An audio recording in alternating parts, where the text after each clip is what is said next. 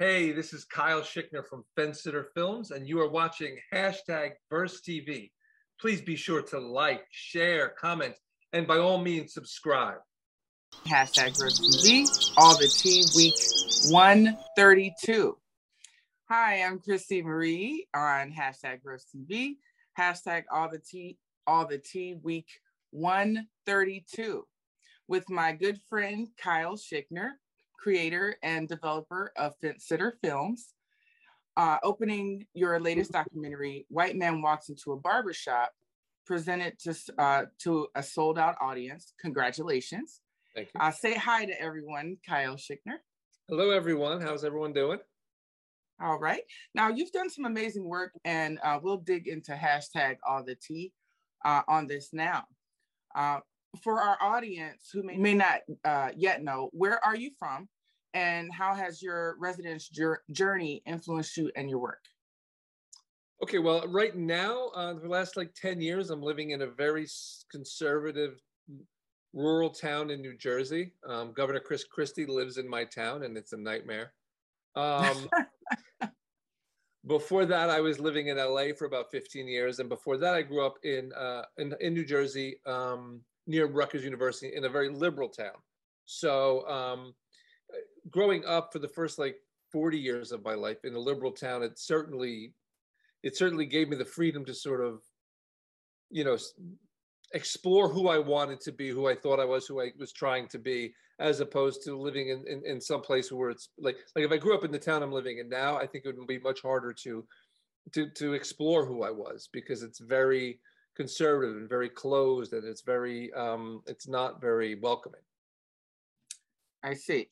Okay so since 1995 Fence-Sitter Films has released featured uh, featured films, short web series, and other types of media that represents the many voices and stories that mainstream Hollywood has tended to avoid, um, featuring stories of women, uh, people of color, and the LGBT community representing voices outside of the mold of mainstream Hollywood. What motivates you to press on as an independent creator, even without Hollywood as the goal? Um, I guess part of, I mean, I've been doing this for a while. I, th- I think early on, Hollywood was the goal. I, th- I thought I was, I could change Hollywood into being more inclusive, telling uh, more stories that, that, that focused on other people other than straight white men. Um, so I was I was very sort of pie in the sky, thinking, oh, you know, if I just show the show show Hollywood that people do want to see these films and they do have an audience, and um, that they would sort of follow suit. Um, 25 years later, I'm still sort of banging my head against the same wall of like them saying, well, no, no one wants to see a movie about a gay black man, or nobody wants to see a woman a, a movie about a, a, a African American woman in her 60s or a bisexual woman, um, and so my goal was always to i always wanted to make films. Let me go back. I am not uh, i'm sort of selfish. Like i'm not someone that can go occupy wall street for a month because i i, I need showers and i need to eat pizza. I'm not I, I, I can't i wish i was that person. I wish i was somebody that could um that could sort of be inconvenience and but what i can do is is tell stories. And my feeling was as a white man um, i i found early on that doors were open to me um, that were not available to friends of mine who were much more talented than me, that were women or people of color or or queer. Um, and so it, it sort of felt the very least I could do was like use my my white card to get in and open the door. And while the you know the the the the the, the, the people in charge aren't looking, I'll try to hold the door open for a little bit so other people can get in that deserve their voice to be heard. And until that was the case, I wanted to be the I wanted to at least do my part in sort of telling stories that I would a would want to see as a consumer, and b that are important to tell that we never ever see on on in media. So that's sort of why I decided to do that really early on. Yes, that's that's incredible. Um, so Fence-Sitter Fence-Sitter Films. Yes. Uh, why the name Fence-Sitter Films? Well, um, I'm a bisexual male, and I came out um, at Rutgers University in the early '90s. Um, I was I, I, actually started the very first uh, collegiate bisexual group. Um, often they were they were you know queer groups that included bisexuals, but um, my group at Rutgers called Bias Bisexuals Achieving Solidarity was sort of the first only you know not only but sort of focused on bisexual bisexual uh, students, um, and so one of the um, things by bisexuals are called to be insulted are fence sitters. So I sort of wanted, I took a, I was a, I'm a big hip hop fan, so I took a sort of a page out of the whole, you know, take something that's used against us and use it as a, as as a, as a, as a, as a positive. So I called it Fence Sitter Films. So um, my, my mother for years didn't have any idea what it was, even though she knew I was bi. She just thought it was a cute name, but she didn't make the connection. Yes, very brilliant, very brilliant. So um, you have created some amazing film works with Fence Sitter Films. Uh, White Man Walks into a Barbershop is your seventh film. Uh, in this documentary, you get um, you get some very honest, honest commentary from the people that you interview. Uh, Aaron Mack remembers in college that one of his communication classes explained people will often um, open up more honestly to people who look like themselves. Uh, white man walks into a barbershop effectively does the opposite. Please give our hashtag Verse TV family a sip of hashtag all the tea on how you get many different people comfortable enough to be so honest with you. Um, well, I don't know if it, it, it my thing disproves. Uh, I think if I was a black man coming into a barbershop, uh, everybody would be much more comfortable. Um, uh, but one of the, but you're right. One of the things that I was able to do, I'd like to think, is that I came into barbershops and it wasn't planned. I would drove around the country with a very small, very white crew. Um, and we would find barbershops and, you know, I would look up on the internet or I'd go into, uh, into certain cities and I would just get out myself and go into the barbershop and introduce myself and say, we got this documentary. I've got a crew outside. Do you mind if we come in and have a conversation and we'll film it and we'll talk about whatever you guys want to talk about. Everyone else stay, you know, keep working, keep cutting, and we're talk and we'll talk. And I think initially, you know, in the first 10 minutes, people are a little, I don't know, suspicious, but wary of this, you know, what's this guy's motivation? Um, but I'd like to think fairly early on, they sort of got where I was coming from and sort of began to trust me a little bit as much as I, I, I, I you know, some strange guy walking into a into a barbershop could be trusted. And by the end, and we would spend three, four hours at the, at these barbershops. And by the end, it was, you know, it was just completely, it was like, it felt as if I had been there for years. It was great. Like family. yeah, it was exactly right. Yes. And I, and, and, you know, and in fact, there's one barbershop in Meridian, Mississippi.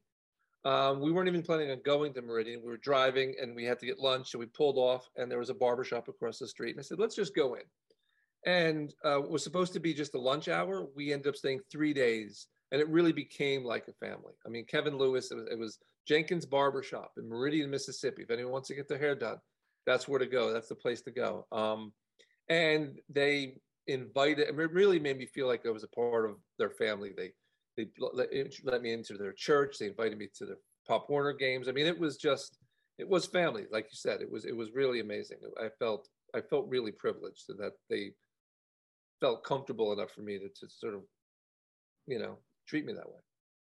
Yeah. Okay. So, in an article uh, featuring White Man Walks into a Barbershop, you mentioned that as a society, we are backsliding on our willingness to have open dialogue on su- subjects such as race.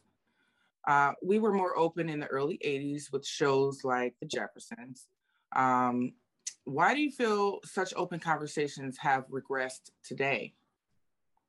I think I think a big part of it is the internet. I think it's the internet. I think it's Twitter. Um, it was happening before that for sure, um, but I think that accelerated things. I think that um, there is this bottom feeder um, sort of social warrior, ju- social justice warrior that just sort of waiting to, to sort of cancel people, which has become a, a, word that we're hearing a lot about. But when I started this documentary, it wasn't a word. It was still something I was concerned about. That, um, and and and so, as as different people in our country, whether you're white or black or gay or straight or, or transgender, we don't necessarily know what's the correct way to speak and what's the correct terms, and it changes so fast.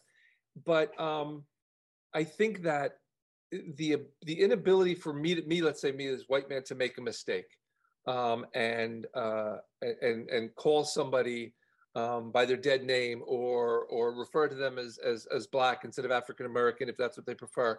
Instead, mm-hmm. because they don't know the the I may not know or feel comfortable comfortable or confident enough to discuss it. I don't say anything, or people we don't say anything, so we just don't talk about it. And if I do say something wrong, if I said something to offend you, Chrissy, I would like for you to ideally say like, oh well, here's what you know that that you know that that sort of bothers me or I don't like what you said. And then I would think, oh, okay. Now, if you said that, explained it to me what I said wrong or what upset you, and I continued to say it, well, then we have a different story. But what I say in my movie is that, you know, we learn by making mistakes and learning from them and then not making them. Um, like my nephew in, in school doesn't doesn't uh, say five plus three is nine because he's a dick. He may just not know the answer. So if all of a sudden we get if, if if if kids get detention for getting a question wrong well no one's going to learn anything so we have to be more understanding and open to being like oh okay maybe somebody's you know like what things i said when i was in the, when i was 18 i would never say now at 50 because the culture has changed and, and things have changed and um often we're just so worried about being canceled which is now and that could be an ugly thing now, there are people that deserve to be canceled don't get me wrong but I think I think the fact that we are so quick to want to eviscerate and and condemn somebody makes everyone or most people afraid to talk about anything for fear of getting something wrong. Does that make sense? That does make sense. And you know, uh, the solution is as simple as just asking. Because. You know, if if you're ignorant of of something or you're misinformed and you don't even know that you have the wrong information, you know, uh, you know, a discussion isn't uh, hard. You yeah. know, it's not it's not hard to ask the questions that you want to know if you don't know anything, or also being corrected appropriately and respectfully. You know. Yeah. With without just shutting it down, like like throw it throw it away. You know, that's not that's not effective to be a, be a progressive society. So I totally agree with you. Totally, and and and that was something that you know happened. I said a lot of stupid stuff on my trip around the country going to barbershops. I said a lot of dumb stuff, and every time I was greeted with, um, I, I learned things. Like you know, people said, "Okay, here, no, no, no," I, you know, and and and that's what was, that's what we need more of across the board. Right, right. You know. So, for some of your amazing films, Hollywood suggested that you change change it in order to have a larger audience. In your phenomenal film, Strange Fruit, that deals with the lynching of a gay Black man in modern day Louisiana, uh, Hollywood suggested that you make the lead character lawyer either Black or gay, not both. Um, nevertheless, you stuck with your creative goal and created this impactful film as you envisioned it. And thank you. Uh, when you're creating, how do you decide when you should stick with your original vision uh, versus allowing outside forces to alter your vision? Um, well, there are certain there when there's big things like like that. That if it's a murder mystery, and the hero is a gay black man in this movie, Strange Fruit. And, and like like you said, um, I was offered a lot more money to make the movie, but they said to me, the hero can be gay and white or black and straight, but he cannot be gay and black because nobody wants to see a movie about a gay black man. That's the entire point of the movie. So yeah. I was never going to change that. That was never an option. Now, if so, so there are big things you can sort of compromise on, and little things you can compromise on. Um, when I'm writing it, I I don't I don't consider, and maybe I should, but I never consider what is going to get roadblocked. And I'm always, I'm always shocked, and which is silly. I'm always, I always think Hollywood is further along than they are. Um, so, and part of me would like to say, like, oh yes, you know, I'm, I'm glad I stuck to my guns, and I am because in the end, that's the movie I wanted to make. If I made the, if I made the character white and gay, well, now I've got the white savior situation coming in. He's just gay now, and I didn't, I certainly didn't want mm-hmm. that. And then I didn't want to have him be black and straight because now it's just this straight savior coming in and saving the gay community. And that, and that just, you know, flips the script in, in another bad way. Um, but part of me always was thinking like, well, what if, what if, what if I had said yes to that, or you know, um, yes to certain things? Would my movie gotten more attention? Would I've gotten more uh, money for my next film, and would I've gotten more power and juice to be able to then call bigger shots? And so I always wonder, like, well, maybe I, you know, I could have made more change in the in in our in our community. And I, when the community, I sort of, you know, mean, you know, queer, people of color, and women. Even though I'm not a person of color or a woman, I certainly am an ally. Um, would mm-hmm. films have made? Could I have made more strides if I had just said, okay, I'll make them gay and straight? Or, and I don't know, um, but I know that tonight I go to bed and I can sleep, and I could know that this was the movie I wanted to make, um, and it was never about I mean, I, look, I, I, need to make a living. It was never about wanting to make as much money as I could on each film. It was about making the right film for an audience that I think and tell a story that I think should be told. Um, and that's what I did. And again, I, I, do think about it all the time. Like, well, what if? What if? What if? Um, but you know, what if is a channel is a is a TV is a Marvel Universe show now, and not nothing I need to worry about because I didn't. And even with with White Man Walks into a Barbershop, I was confronted with having to make a decision whether or not to change something that I thought was a big mistake to change. And I and I even went with that. Said, no, I'm going to go with this because otherwise I I dilute the whole movie, and then I'm I'm become the problem that I've been railing against for the last thirty years. Absolutely, and as a writer, I I appreciate you standing your ground on your vision because it's yours, it's your art. So yeah. thank you and kudos to you. Yeah, thank you. So, um, also in your amazing repertoire of film works um, is the film Steam with powerful women. Um, Ally Sheedy, Chelsea Handler, um, Katey Sagal, and Ruby Dee. Um, Ms. Dee. so, Steam is also Ruby Dee's last film before she passed away. Uh, what needs to happen in society for films with strong female leads to be uh, more than just search subcategory on Netflix? I think it needs to be, I think women need to be the ones, there need to be more women making that final decision. There need to be more female uh, studio heads and independent film company heads. I think more women need to be getting involved, and and we're seeing a little bit of that with the Me Too movement, and there being a situation where now um, actresses who have some have some power are saying, "Well, no, no, I'll do this movie, but you have to have forty percent of the cast or crew be female," and you're getting that, and I think that's the sort of the stage where we're where we're starting to be able to see stronger women voices. Um, uh, I think Insecure is an uh, idea, uh, uh, an example of a, of a woman who came up with an idea, and it's her film and it's her vision, and it's so clearly Issa Rae's um, voice, then and and it's it's uncompromising. Um, Fleabag uh, was another movie, so you're seeing, and it's all in TV for the most part. Film, it's a little slower behind, but I think the the advent of streaming services and the ability for uh, smaller niche niche um, storylines can find an audience.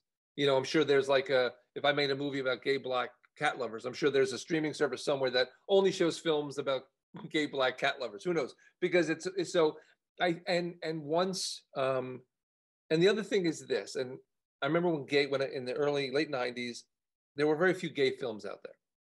And my feeling was, and it was before streaming service and all that. My feeling was, I don't care how crappy the movie was or how uninterested I was. I went to the movies and I paid my eight dollars at that point, ten dollars to see the movie. Because Hollywood, Hollywood will change if they realize, oh, I can make money. I, oh, I can make money on strong women. Oh, I didn't realize that. You know, and so they'll do it because it's all about green. It's not about gender. It's not about um, uh, color. It's not about uh, sexuality. It is really about making money. Um. And mm-hmm. you know i mean even crazy rich asians made a ton of money. And then you know and then shang-chi made a ton of money. So it's making it less scary for these white folks to say huh maybe asian people will go to the movies. Who knew? Oh wow wakanda you know about black panther what? blew the roof off of things. Maybe black people will go move or actually not maybe white people will go see black movies which is crazy because of course we will. Yeah. good. Yeah. The problem was so many black and films. vice versa. Of yes, of course, and so many black films aren't necessarily good. So it wasn't like I didn't go to see a Tyler Perry movie because I didn't because I'm racist. I didn't want to see a black film. I wanted to see a better film. Not that I'm dissing Tyler Perry. Don't get me wrong. I'm just using him as an example because there's so few black filmmakers out there. Right.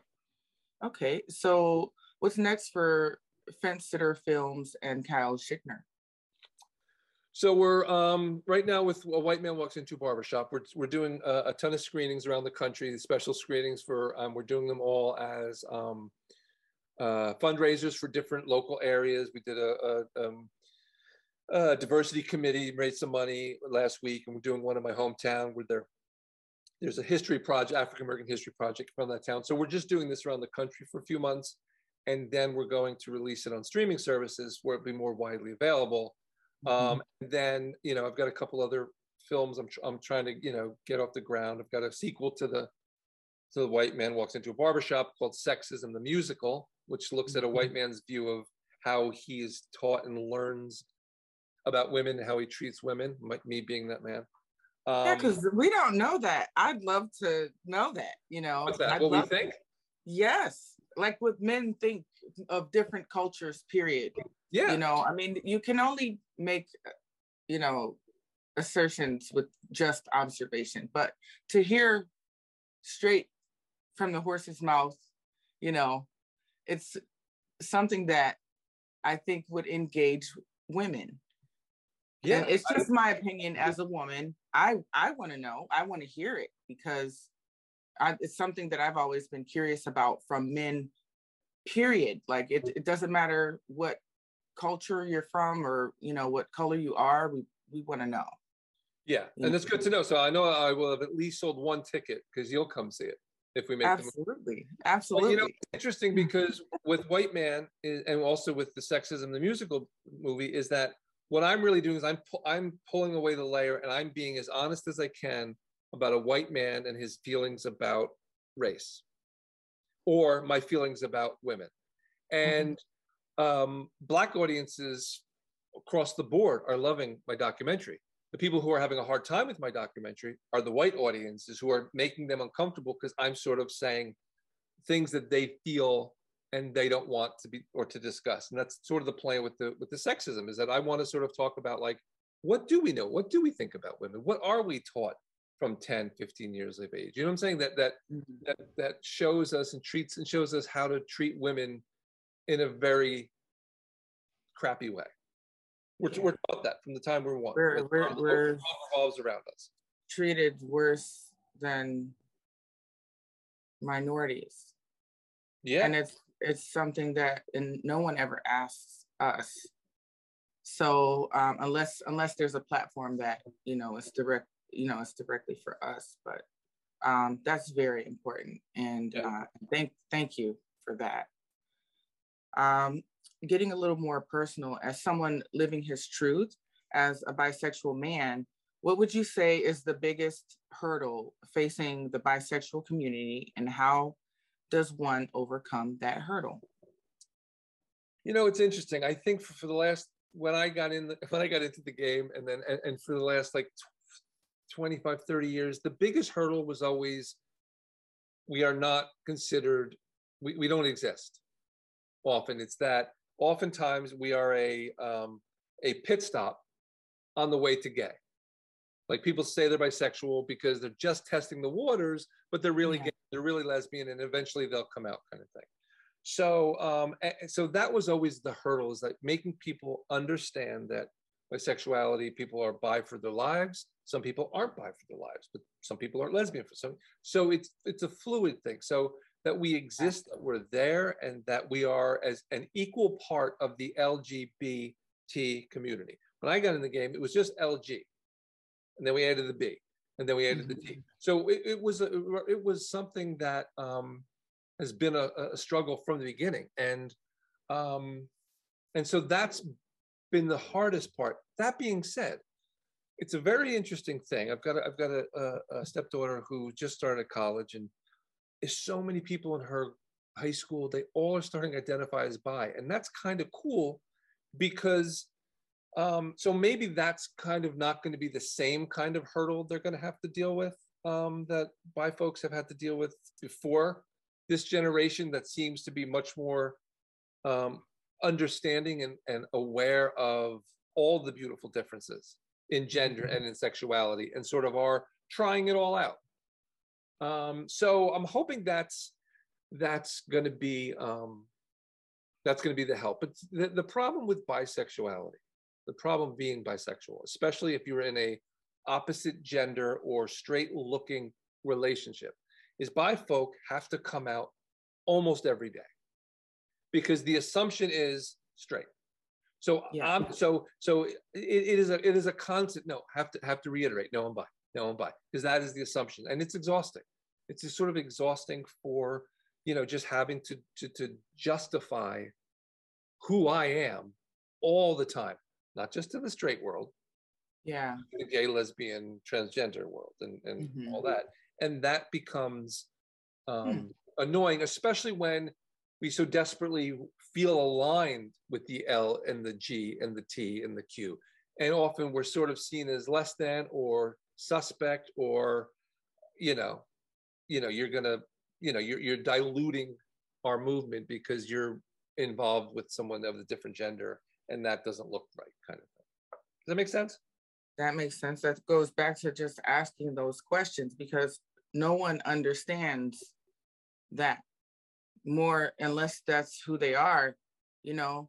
And so, what gives you the right to have an opinion about something you don't know anything about? Yeah. Um. Uh. And people just aren't conscious of that, and or aren't present minded when it comes to interacting with people who identify differently. Yeah. You know, just you could. I mean, if you want to develop anything meaningful or even want to know, just just ask. In my, you know, that's you're not how, how is that offensive with a, a, meaningful connection in the first place or a mean, meaningful interaction? Yeah 100%. so yeah so um you you uh that was very uh eloquently said. And so um there's a second part of the interview. Um we asked five general hashtag verse TV questions that we ask all first time guests. Um, if you had all the money and power necessary, what would you do to change? Um, what would you do or change that you feel most would most benefit the LGBT plus community?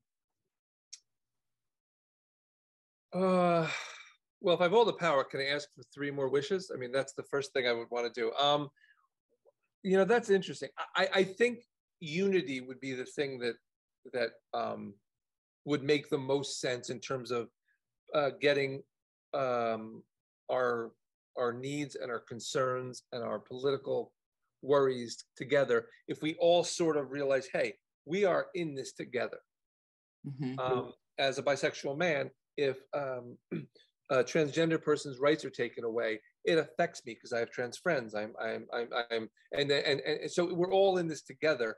And right. so oftentimes, and I think it's getting better, but I'm old, so I'm out of the loop a little bit. But so often it was always just sort of like this, it was the gay male um, contingent and the lesbians were over here doing something and the bi folks were down there. And then the, you know, in the, in the late nineties, the transgender thing was just sort of coming and nobody was like, there. everyone was sort of so worried about again the dilution of each person's movement. And i get it gay men have different needs than transgender folk and lesbians um, but they also have a lot of the same needs. And there's no reason why um, our individual letters can't work on our own shit right. in our world while working alongside all of the other rest of the alphabet to get so i think that's what i would do. I think we'd stop this ridiculous petty bullshit that's sort of going on. If that, yeah, that, yeah, because those differences are valid. Yeah, yeah, absolutely. Uh, you know, they're totally valid, but they're also the, but they're so the similar, but again, the similarities are very same. Yeah, you know, just just in the same way, uh, lesbians have the same, uh, as, and they're also women. Women's rights and lesbians' rights are the same. but also lesbians have different rights that don't include straight women. But right to choose is 100% across the board. Everyone's every female and male, I argue too. But so it's just a matter of we have to sort of try to get along and not um, step on each other to get higher. Yeah, not not to invalidate one another. Totally. Okay, so ask not where I live, or what I like to eat, or how I comb my hair, but ask me what I am living. What am I what I am living for in detail. Uh, ask me what I think is keeping me from living fully for the thing I want to live for, uh, which is a quote by uh, Thomas Merton. Um, the actual question is What is your goal in life? Uh, actually, it's a two part question. What is your goal in life? And what is slowing you from achieving that goal? you know, at, at this age, my goal in life is just to just to make it live a few more years. Um, uh, my goal in life, what's what's stopping me from achieving whatever goals I is often more often than not myself. Is my own ego, my own fears, my own insecurities, um, and the more I can acknowledge it, address it, and and and be okay with it, love that I'm not perfect, that I'm insecure, that I'm you know, I feel, you know, looking at this thing, I'm like, oh, do I look fat in the screen? You know, like all these things. That's always what's stopping me when I'm making movies. Like it's always sort of that's what's stopping me, and it has to be just about um, the more quicker we can and and the quicker we can accept all of ourselves, all the wonderful parts of ourselves, and also the stuff that we aren't thrilled with. Because in the end, I think I'm a pretty decent dude. I like myself. I wouldn't change a lot and so and that also then includes the stuff that i that i don't want necessarily people to, to see all the time you know? And sort of it be okay that you know just like you know my partner is very flawed. Ani DiFranco has a great line um uh, and, it, and it's something and to paraphrase something along the lines of like you know uh, you know I, I chose you as is. Like I, I knew all the shit you had. I knew your problems. You know i knew you were an asshole but i accept you for who you are. And so and and I do that for my partners. I do that for my friends, and I should be able to do it. We should be able to do it to ourselves as well. Uh, yeah. First. First, right? Yes, exactly. Yes. Exactly. So, what is your hashtag deepest tea? I.e., something that you've never shared on media before, and something that you are willing to share with us today, of course. That I'm I am I'm a stepdad, which has um, a lot of um, pitfalls, mine minefields, hmm. and so and and and you know I'm actually you know writing a book about being a stepdad and, and all the uh, interesting stuff about it.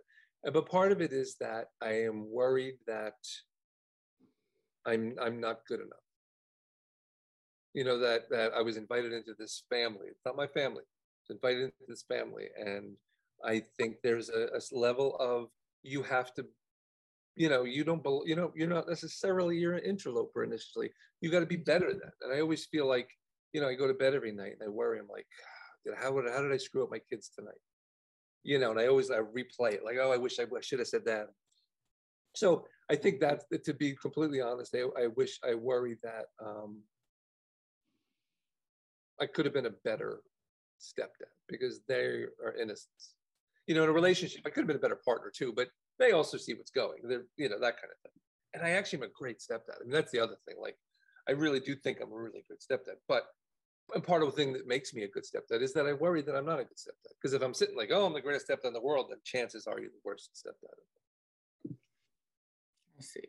Well, I just want to say to that if your partner didn't think you were worried, you would not have been invited around. For sure, and you don't know her, but yeah, as a as a parent, as a parent, I'm saying that, you know, um, that's something that you wouldn't have to question if you're, you know, in, invited to uh, to be around such um, pureness, you know, because because children are so pure. and Perfect. they're amazing to be around. So, um, you got it, stepdad. Look at you. I keep coming every week. You guys, you're making my self-esteem skyrocket. You're, I appreciate Yeah, hey, that's the goal. So, what are some stumbling blocks that's, that you've had on your path up, and how did you overcome them?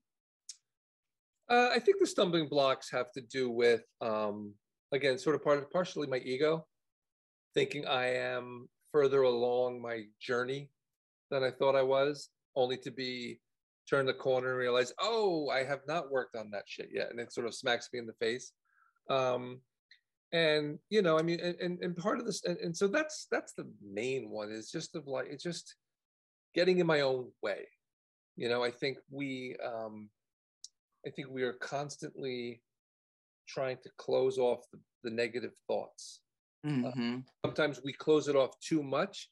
And, you know, uh, even listening to you talk about my films today, it's the words were effusive and wonderful. And, they, and you know, and so makes my makes the ego good. But so so so if I'm just listening to how great I am and how wonderful I am, both my you know people that that have seen my movies or my my mother or my my part, and and and start buying buying into your own um, image, which is sort of an image. Um, You're going to stumble. You're going to trip. You're going to get. You're going to. You're going to be like Icarus. You're going to fly too close to the sun.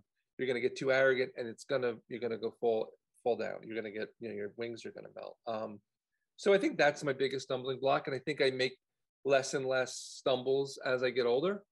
Um, it's it's it's you know it's nothing new to say, but it's such a frustrating feeling of that once you start figuring shit out, you you know you're you're you're on the you're you're at the other end of your life. You know, so like I can't I if I knew I wish I could knew now what I knew 30, I would be you know running the world. Yeah. And uh, we're we're all our own worst critics, as especially as artists.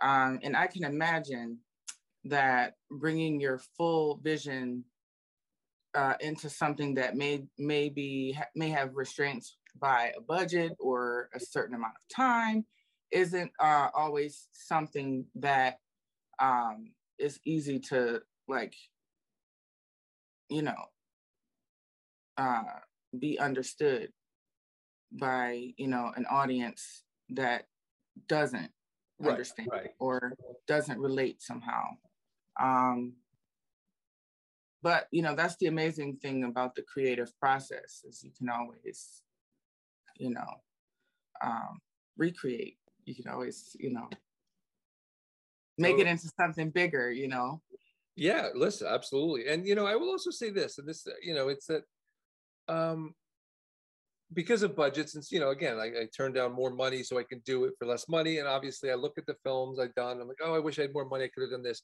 But I will say this about sort of the audience. If you have a good story, the audience will forgive a lot of technical stuff for the Yeah. for, I mean, you know, Strange Fruit played at probably every gay festival in the country and half around the world, around the world. And in the you know in the early 2000s, it was one of the only black gay films out there. So it was Mhm. packed crowds, and people loved it. And I think it had more to do with the fact that there was you know 500 uh, black uh, or people of color, uh, queer men mostly, or and women seeing Mhm. themselves up on the screen. And so if my budget was a little less, they forgive that. And so that's sort of uh, people will forgive. You know, filmmakers ask me, "What can I do?" I'm like, just do. If you have a good story, people will follow it. They don't. The sound is okay if they if they connect to the story and the characters, and that's sort of what you got to do. And you you know, because if I had fifty million dollars and I made a movie, I would sit there and look at it and say, "Oh, if only I had sixty million, I could have made that better." You could always want more. Hmm. You know. yeah another Ani DiFranco quote: "Whenever you think you have enough, enough grows. You always want more, and you got to sort of live with what you got as best you can." Okay. So, um, what are some things that you would like to be left in the legacy uh, time capsule for your work? In terms of what we mean, like just how people feel about me, or Yeah, like so in the future, when people look back on the things that you've created, what would you like to be most remembered? Um, I would like to. I think I'll be most remembered that I that I stuck to my guns, that I made the kind of films that weren't being made, still aren't being made for oftentimes, and that they pushed the needle a little bit. You know, that I mean, I'll still periodically get emails from people who said, Oh, I saw strange fruit, or a woman, I saw steam, and you know, I'm trying to come out to my parents, and that was so inspiring. Those little things are really important. Um, and it's, you know, I you you want to know that I've left. I I I I gave more to the world than I took. And um, when people watch, when people, if, if, people even, I just I just saw the movie Coco last night, which is the the Pixar movie about you know, mm-hmm. um, and it's sort of about like remembering. Eventually, when you when you stop and said people don't remember you anymore, you float away, and that was that was so scary to me. Like I just I don't have it's not an ego thing about it. It's just like I like to know that what I did has helped and continues to help people, um, even in small, small, small, small, small ways. You know. Okay, so we're on social media. Uh, sorry. I'm, I'm sorry. Were you finished? And then I'm very handsome. That's also the legacy I'd like to leave. I agree. I oh, agree. Pretty sweet. Oh my goodness. so um, where on social media can we find you? And oh, I think that's the last question. Where on social media can we find you? Besides, well, I think you can find me on Instagram at Fence Sitter Films. Mm-hmm. Also, uh, White Man Walks Into a Barbershop. Mm-hmm. And also my name, Kyle Schickner. Um, all of my films are available. They're eventually going to be available on Amazon over the next six months. But if you really want to see any of my films, like Steam or Strange Fruit or Rose by Another Name, um, uh, you can. Uh, it's on Vimeo, which no one even knows what the hell that is. Um, I know it, what Vimeo is. so, but most people Vimeo. It tells Vimeo. It's on Vimeo under my name, Kyle Schickner, or you can search the names of the movie, and they were Strange Fruit or Steam, Rose by Another Name, Full Frontal, which was like a funny mockumentary about the gay porn world, um, or um, Paradise Lost, a horror movie I did with like a lesbian hero. So mm-hmm. anyway, so that's where I can be found. Um, I have a very crappy uh, social media presence, as my stepdaughter likes to tell me all the time, but I'm, you know, I don't get it. I like, I have no idea. I still don't quite get how Twitter works. Well, pick her brain. Pick it. Ask those no questions. for me. She's too busy. You, you want to know those opinions and ideas you know, because they've come from a pure place. You know, she sees something that she wants to express to you, and she's inspired as a storyteller, maybe herself. So uh, she may be an, a, a, you know, uh, up and coming writer herself. She, you know, um, she's considering that. Yes. So. Yeah. So ask those questions. You know, that's some that's some I was going to say that earlier. That's a that's a great part of being uh, a parent too. Like when you're dealing with a budget, uh, you learn how. You do. Budget. You, you do. learn how to be cost conservative and really be creative. Like you're pushed to that point to, you know, be creative and um, uh, use your natural resources. And um, wow, thank you so much for taking the time to uh, interview with us today on hashtag Verse TV. I am one. I am one hundred percent honored to be even invited and considered. I mean, you have no idea how excited I was to be here today. I you have no idea how nervous I was. I was really? nervous. Couldn't even tell. I, well, thank you, thank you so much. But uh, it was an honor as well.